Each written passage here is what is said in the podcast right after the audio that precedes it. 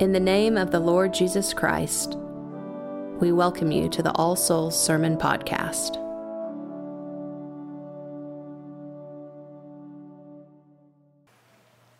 It is over. There's no chance to turn this around. This situation is hopeless. You've been there, haven't you? Maybe you're there now. Hopeless, defeated, troubled. You know that dreaded feeling that there is no path forward that looks even remotely appealing. There's no way out. You are not alone. In our readings during Holy Week and in our gospel passage tonight, the disciples have almost entirely disappeared. Once Jesus was arrested, they fled, their hopes dashed. Even when the Sabbath ends, they do not believe that Jesus will rise from the dead. Sure, they had seen him raise Lazarus and at least one other from the dead, but he himself is now gone.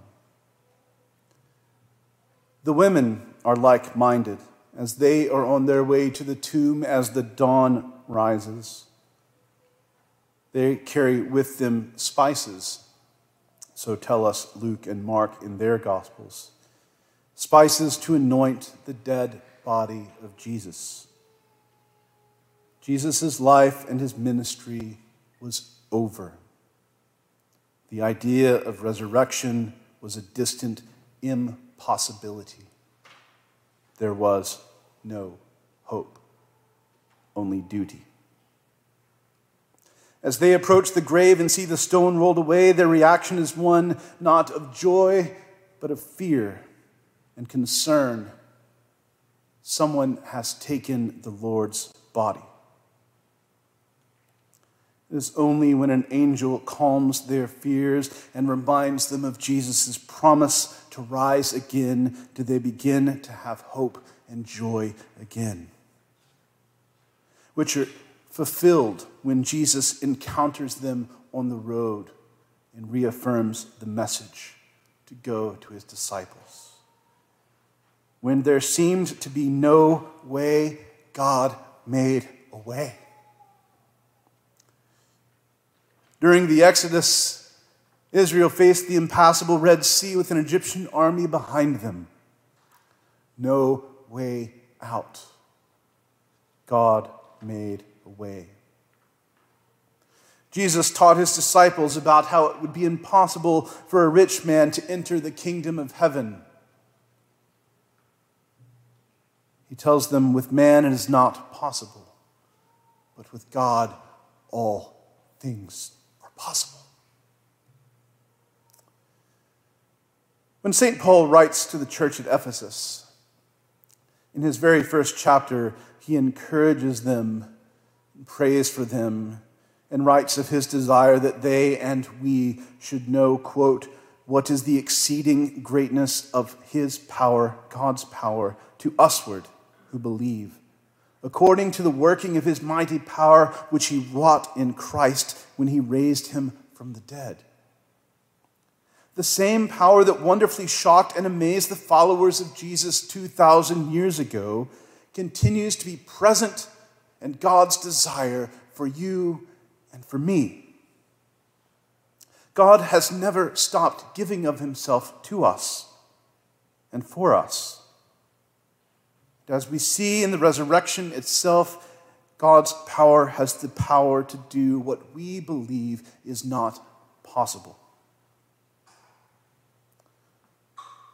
Paul, in our epistle from Romans tonight, again connects Christ's death and resurrection to our Christian lives, especially through our baptism.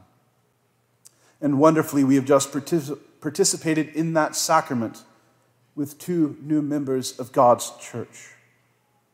So the imagery and language of this service is fresh in our minds. In baptism, Paul says, we are buried with Christ into his death. Saint Augustine tells us that to be baptized into the death of Christ is nothing else but to die entirely to sin, just as Christ died in the flesh. Fellow Christians, sin has no more power over you. That is gone. You have died to that power through your baptism with Christ. You no longer have to be bound to those habits. You no longer need to use the excuse, this is just the way I am. That you, the old self, the self that was a slave and not free, is done away with. You are new. And we've just renewed our baptismal vows and covenant this evening. That when we indeed have gone astray, we say that with God's help, we can return and repent. But it is not just that we share with Christ in his death to sin. We share, Paul says, in the resurrection.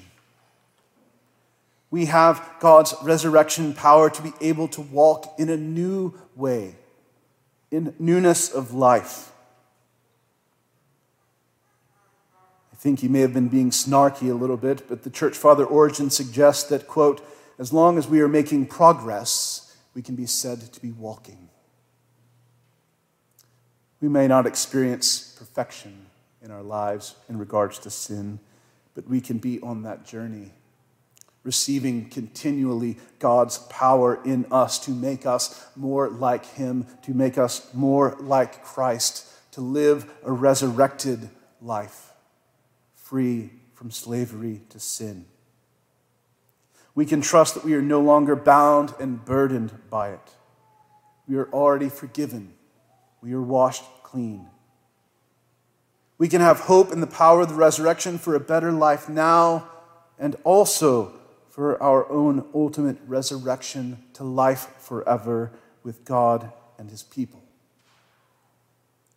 So I ask you, what still seems impossible for you? What area of life are you struggling with to have hope?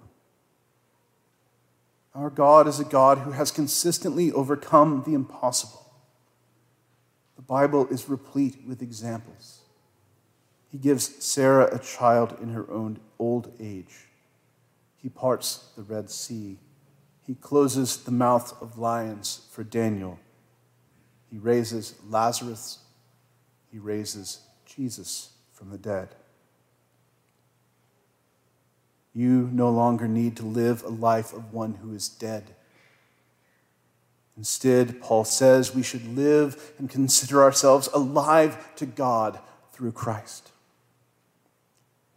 Let us live that life, the resurrected life, the life that is free, the life that is free to call on God to help you through whatever struggle you're dealing with and to give you the power to get through it, the power to overcome it, the power to have joy in the midst of it, because God is good and Christ is risen.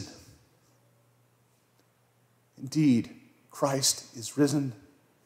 The Lord is risen indeed. Thank you for listening to the Sermon Podcast of All Souls Episcopal Church. For service times and more information, go to all souls o k c dot com. God be with you.